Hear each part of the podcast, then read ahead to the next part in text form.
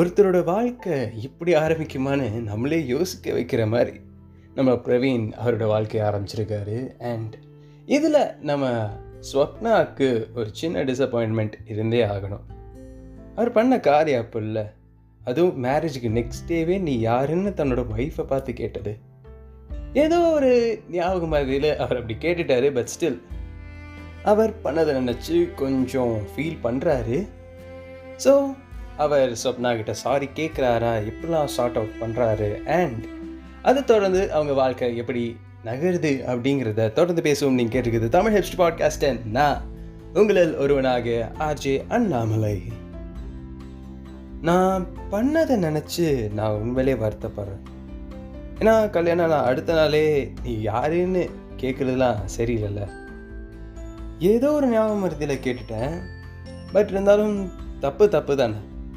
சரி சாரி கேட்டுறோன்னு போய் அதில் கூப்பிட்டு சாரிப்பா தெரியாமல் கேட்டேன், ஏதோ ஒரு ஞாபகம் மருதியில் கேட்டேன், இனிமேலாம் இந்த மாதிரி பண்ண மாட்டேன் அப்படின்னு. அவ்வளோ ஓகேன்ட்டா, இந்த தடவை பண்ணிங்க it's okay, but next time இந்த மாதிரி பண்ணாதீங்க. ஏன் நான் ஏதோ தெரிஞ்ச பண்ண மாதிரி தெரியாமல் தான்மா பண்ணேன், நெக்ஸ்ட் டைம்லாம் பண்ண மாட்டேன்னு நினைக்கிறேன், இல்லை இல்லை நான் இனிமேல் பண்ண மாட்டேன் அப்படின்னு சொல்லி அந்த பிரச்சனையை அதோட சார்ட் அவுட் பண்ணேன். ஸோ நெக்ஸ்ட் டே அப்படியே எங்களோட யூஷுவல் லைஃப்குள்ளே நாங்கள் மூவ் ஆன் ஆனோம்.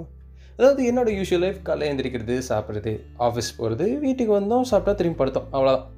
இதே மாதிரி தான் அவங்களோட லைஃப்பும் போய்ட்டு இருந்துச்சு. இதில் என்ன டிஃப்ரென்ஸ்னால், எனக்கு என்னோடய ஆஃபீஸ் போகிறது ஒரு அப்சஷனாக இருந்ததே கிடையாது. இப்படி சொல்கிறது எல்லாருக்குமே அப்படி தான், பட் அவங்களுக்கு அது ஒரு அப்சஷனாக இருந்துச்சு. ஏன்னா அவங்களுக்கு இந்த ஆன்சைட் அந்த மாதிரியான விஷயங்கள்லாம் போக வேண்டிய சில ஆசைகள் இருந்துச்சு. அது அவங்க ட்ரீம், அவங்க பேஷன், அவங்க பேஷனுக்குள்ள நம்ம இதுக்கு போகிறது அப்படின்னு நானும் விட்டுட்டேன்.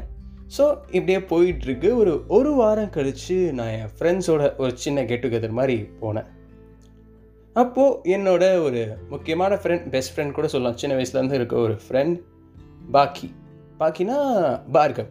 ஸோ நாங்கள் பாக்கி பாக்கின்னு கூப்பிட்டு பழக்கம். பாக்கி வந்து என்ன பண்ணனா, என்ன மச்சான் மேரேஜ்லாம் ஆயிடுச்சு, மேரேஜுக்கு அப்புறம் நடக்க வேண்டியதுலாம் ஒழுங்காக ஆயிடுச்சா, என்ன ஆச்சா, ஏண்டா நடக்க வேண்டியது, என்னடா நடக்க வேண்டியது, டேய் ஃபஸ்ட் நைட்ரா, அதுவா இன்னும் இல்லை மச்சான், என்னதே ஃபஸ்ட் நைட் நடக்கலையா, நடக்கலடா, ஏன் ஏன்டா, ஒன்றும் இல்லை மச்சான் இப்போ வேண்டான்னு முடிவு பண்ணியிருக்கோம், என்னடா பேசிக்கிட்டு இருக்க, இன்னுமா எதுவும் நடக்கலை, டேய் இப்போ தான் வேண்டான் இருக்கோம், எப்பயுமே வேண்டான்லாம் நாங்கள் ரெண்டு பேரும் சொல்லலை, ஓகேயா, சரி ஓகே, அது உன் பர்சனல், அதுக்குள்ளே நான் வரல, இந்த கிஃப்ட்டு அந்த மாதிரி ஏதாவது வாங்கி கொடுத்தேன் அவங்களுக்கு, என்ன எதுவும் இல்லை மச்சான், சரி வெளியே எங்கேயாவது கூப்பிட்டு போனியா, அதெல்லாம் இல்லை, அதான் ஹனிமூன்லாம் பிளான் பண்ணுவாங்களா அதாவது பண்ணியா, இன்னும் இல்லைடா மச்சான், பேசிக்கவாது செஞ்சிங்களா, இன்னும் பெருசாக இல்லை, அப்படியே போகுது அப்படின்னு.